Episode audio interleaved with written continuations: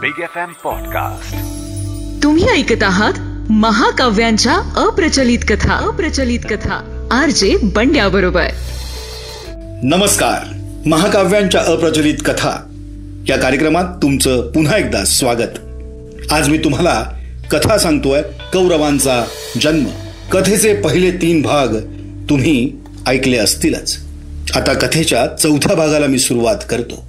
वेदव्यास गांधारीस असं म्हणाले की योग्य वेळ आली की पहिल्या शंभर घड्यांमधून तुझी शंभर मुलं बाहेर येतील आणि एकशे एक व्या घड्यांमधून तुझी मुलगी बाहेर येईल. एवढं सांगितल्यावर वेदव्यास अदृश्य झाले. इथपर्यंत कथा मी तुम्हाला सांगितलेली आहे. योग्य वेळ झाली. सर्वात अगोदर पहिल्या घड्यामधून दुर्योधनाचा जन्म झाला. पण दुर्योधनाचा जन्म होण्याच्या अगोदर कुंतीनं युधिष्ठिराला जन्म दिला होता. नियमानुसार युधिष्ठिर सर्व कौरव आणि पांडवांमध्ये मोठा असल्यानं हस्तिनापूरच्या गादीचा सम्राट होणार होता.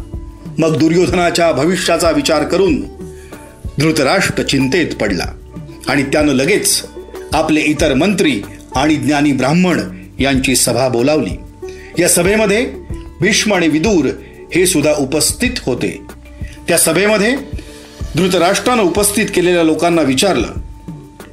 त्या सभेमध्ये धृतराष्ट्रानं उपस्थित असलेल्या लोकांना विचारलं युधिष्ठिराचा जन्म सर्व राजकुमारांमध्ये सर्वप्रथम झालाय. म्हणून या सिंहासनावर त्याचा अधिकार आहे.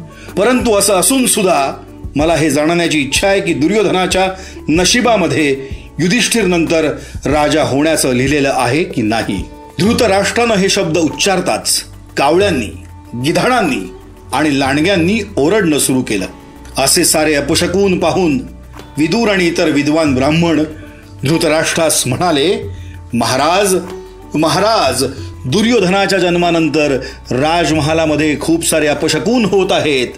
हे अपशकून पाहून आम्हाला खात्री वाटत आहे की दुर्योधन तुमच्या संपूर्ण वंशाचा नाश करणार आहे. म्हणून आम्ही तुम्हाला हाच उपदेश देतो की तुम्ही दुर्योधनाचा त्याग करून टाका. दुर्योधनाचा त्याग केल्यानंतरही तुमच्याकडे नव्याण्णव मुलं असतील. असं म्हणतात की वंशाला वाचवण्यासाठी एका मुलाला गमावणं योग्य आहे. एका गावाला वाचवण्यासाठी एका वंशाला गमावणं योग्य आहे. एका देशाला वाचवण्यासाठी एका वंशाला गमावणं योग्य आहे. आणि आपल्या आत्म्याला जाणून घेण्यासाठी संपूर्ण विश्वाचा त्याग करणं योग्य आहे. विदूर आणि इतर विद्वान ब्राह्मणांचा उपदेश ऐकून धृतराष्ट्र खूप दुःखी झाला.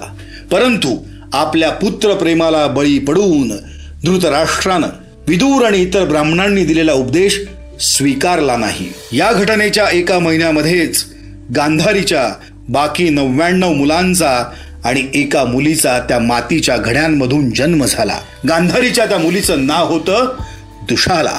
या व्यतिरिक्त एक वैश्य स्त्री सोबत संबंध आल्यानं धृतराष्ट्रानं अजून एका मुलास जन्म दिला. जेव्हा गांधारी गर्भावती होती तेव्हा दृष्टीहीन धृतराष्ट्राची सेवा एक वैश्य सेविका करत होती. तेव्हा धृतराष्ट्राशी संबंध आल्यानं तिनं एका मुलास जन्म दिला. त्या मुलाचं नाव युत्सू असं ठेवलं गेलं. अशा प्रकारे धृतराष्ट्राला गांधारीकडून शंभर आणि वैश्य सेविकेकडून एक अशी एकशे एक मुलं झाली आणि या मुलांच्या व्यतिरिक्त त्याला गांधारीकडून एक मुलगीही प्राप्त झाली. कौरवांचा जन्म ही कथा महाकाव्यांच्या अप्रचलित कथा. या कार्यक्रमात आज मी सादर केली. माझं नाव आर जे बंड्या.